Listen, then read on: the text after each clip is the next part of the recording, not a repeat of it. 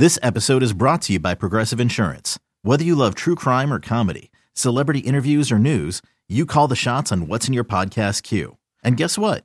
Now you can call them on your auto insurance too with the Name Your Price tool from Progressive.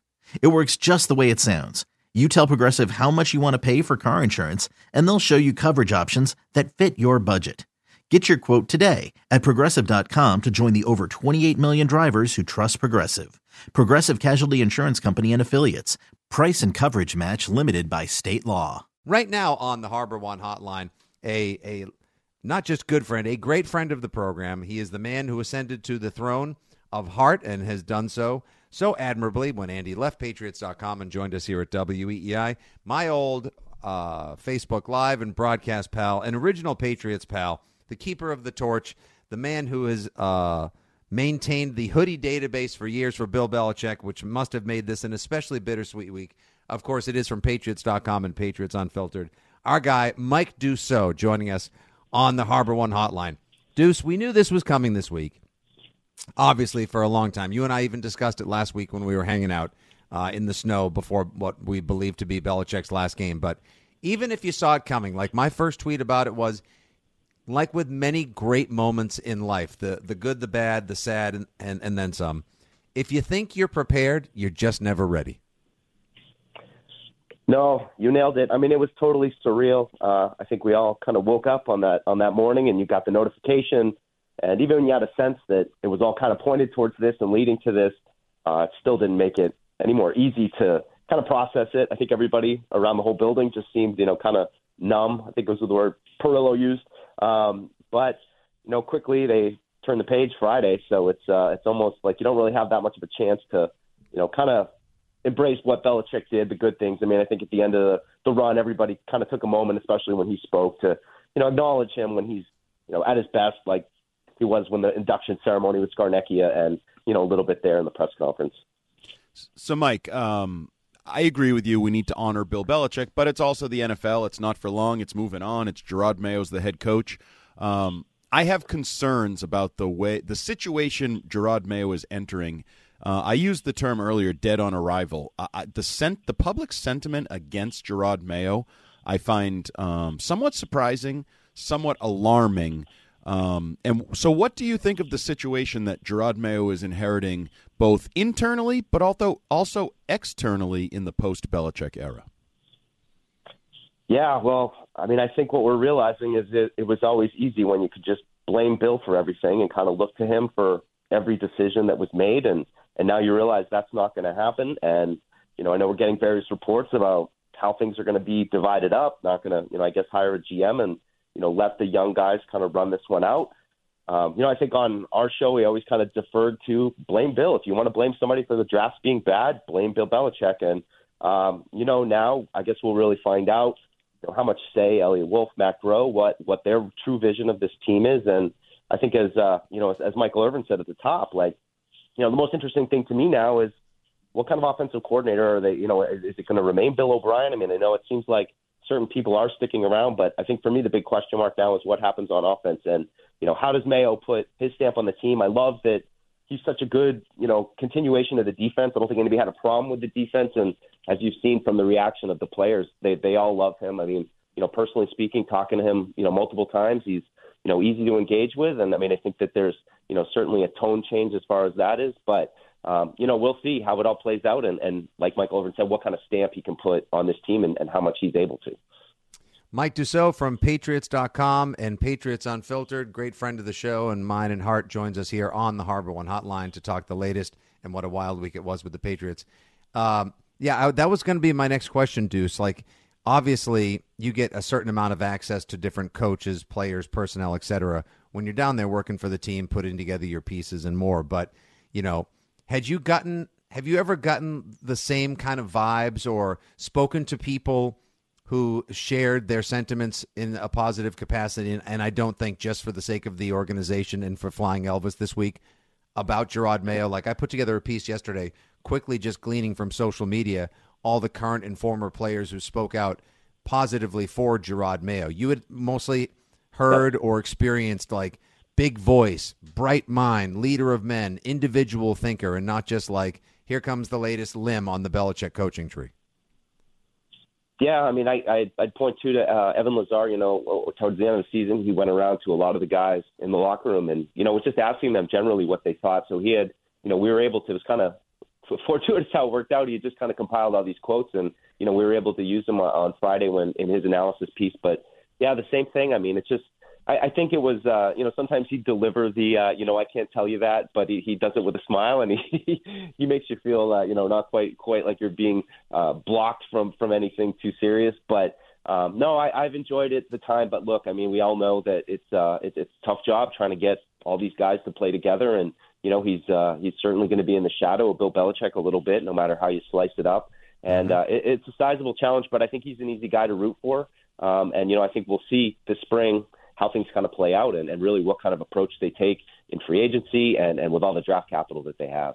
As that spring plays out, you have the number three pick in the draft. Could be a quarterback, doesn't have to be, could be traded, whatever. And you have, I think it's going to end up being north of $85 million in salary cap space. Massive wow. offseason. That's a lot who of money. Ha- yep. Who has the final say this offseason, whether it's free agency and, or the draft? I mean, I think that's that's the great question. That's a million dollar question. I mean, thank you, it, uh, thank you, you know, thank you. Great it, question, Andy.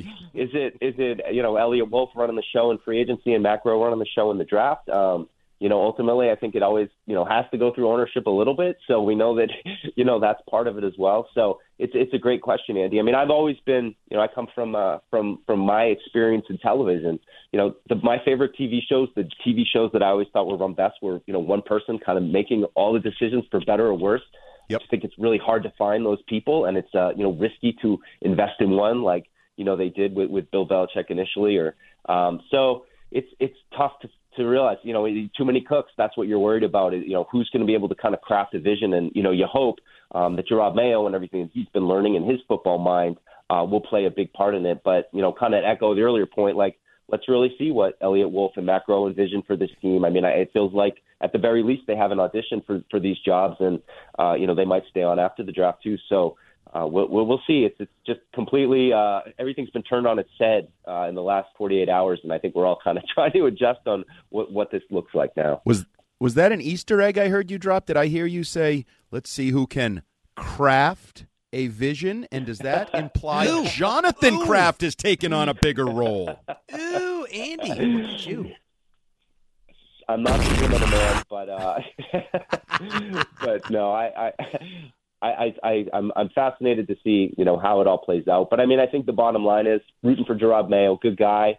Um, he's got a sizable job, and I mean, you mentioned the draft and all those things. I mean, I think it's not really a, a, a question of what this team needs. So uh, I think no matter who's kind of running the show, I think everybody can be on the same page. Like they need to find a quarterback, they need to build an offense, uh, they need to have better weapons, they need to protect this guy. So there's a lot of work to be done on that side of the ball.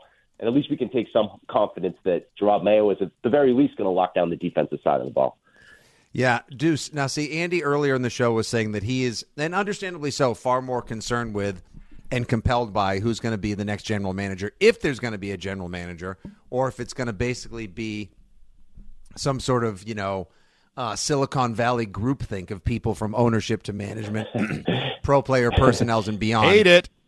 Yeah, and Andy, I'm going to just tell you real quick. You don't even have to bother opening up the Twix platform. I'll tell you right now, based on Phil Perry's tweet earlier today, there ain't a single person that has lived, eaten, breathed, slept, loves, roots for, watches, and talks Patriots that's a fan of the plan as well. If that's the case, so that's uh that's that. We'll chalk that one up to not great, Bob. That's a not great, Bob moment right there as well. But I want to. I'm too compelled by exactly what kind of offense and defense Jerod Mayo is going to run. If he's going to, how heavily we think he's going to be involved in the defense, the same way that Bill obviously was in having his son and Jerod Mayo be so involved in the defense the last couple of years.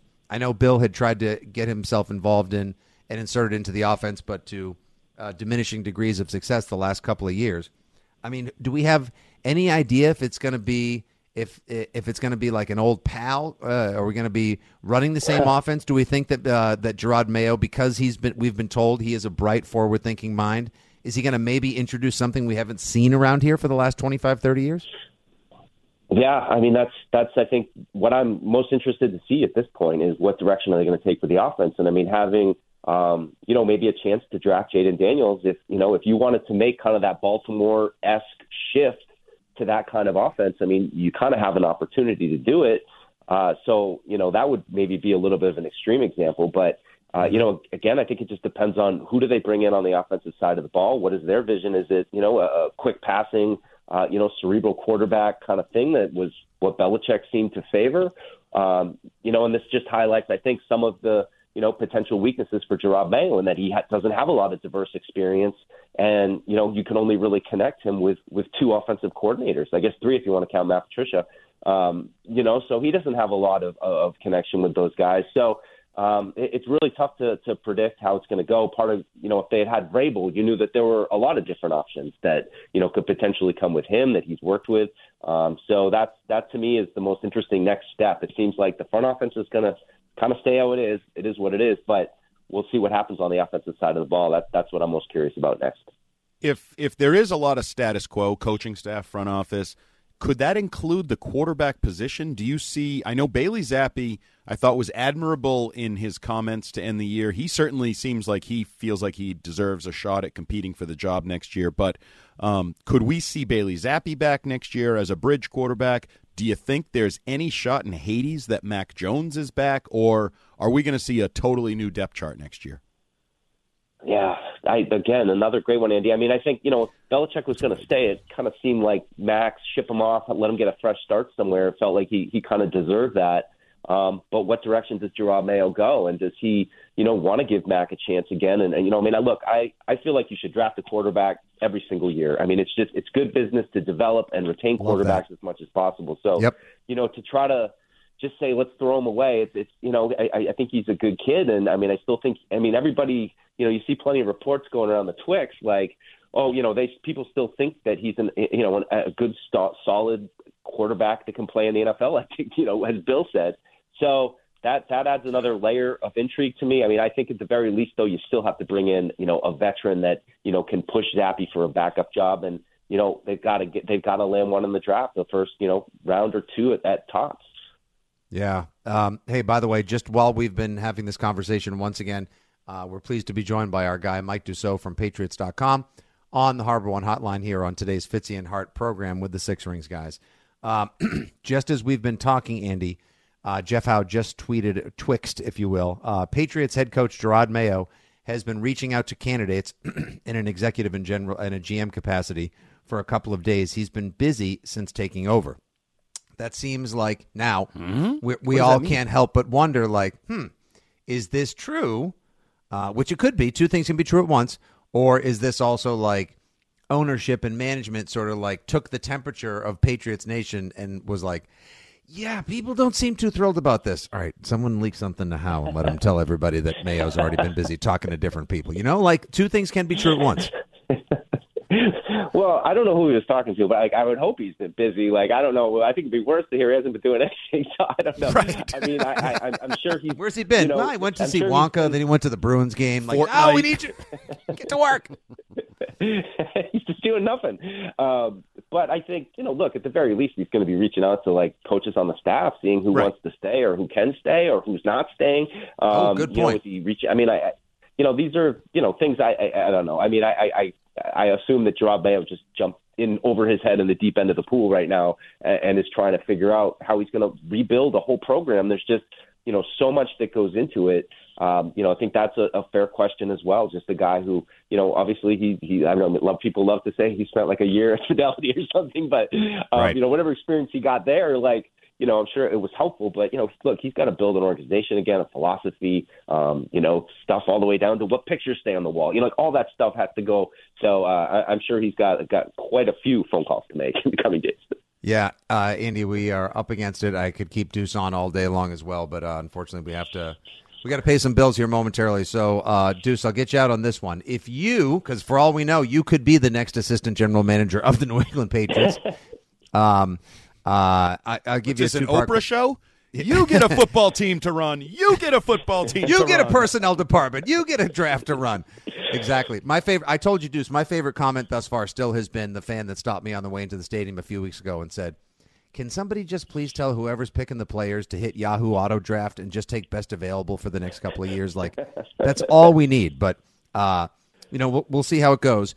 Uh, let me ask you this: if Mike Dussault was picking coordinators, is there any one guy on either side of the ball? Like I would be fine with DeMarcus Covington sticking around, a bright young defensive mind who's obviously been around Mayo for a while. That'd be great. Anyone you have in mind? And since you also kept the hoodie database, we haven't really spoken of Bill Belichick, obviously today, much on the show and with you. Uh, what ultimately was the winningest hoodie after you kept the Bill Belichick hoodie database all those years? Great questions, and I, I got to say, Andy would have a vote for me uh, for GM because I know he'd bring back the fullback, and I'd be uh, I'd be Damn all right. that one. So uh, if I got a vote, I'd, I'd have What that one. suck up. Um, love that you brought up. love that you brought up DeMarcus Covington. I mean, another guy who I've you know enjoyed getting to talk to a little bit over the years.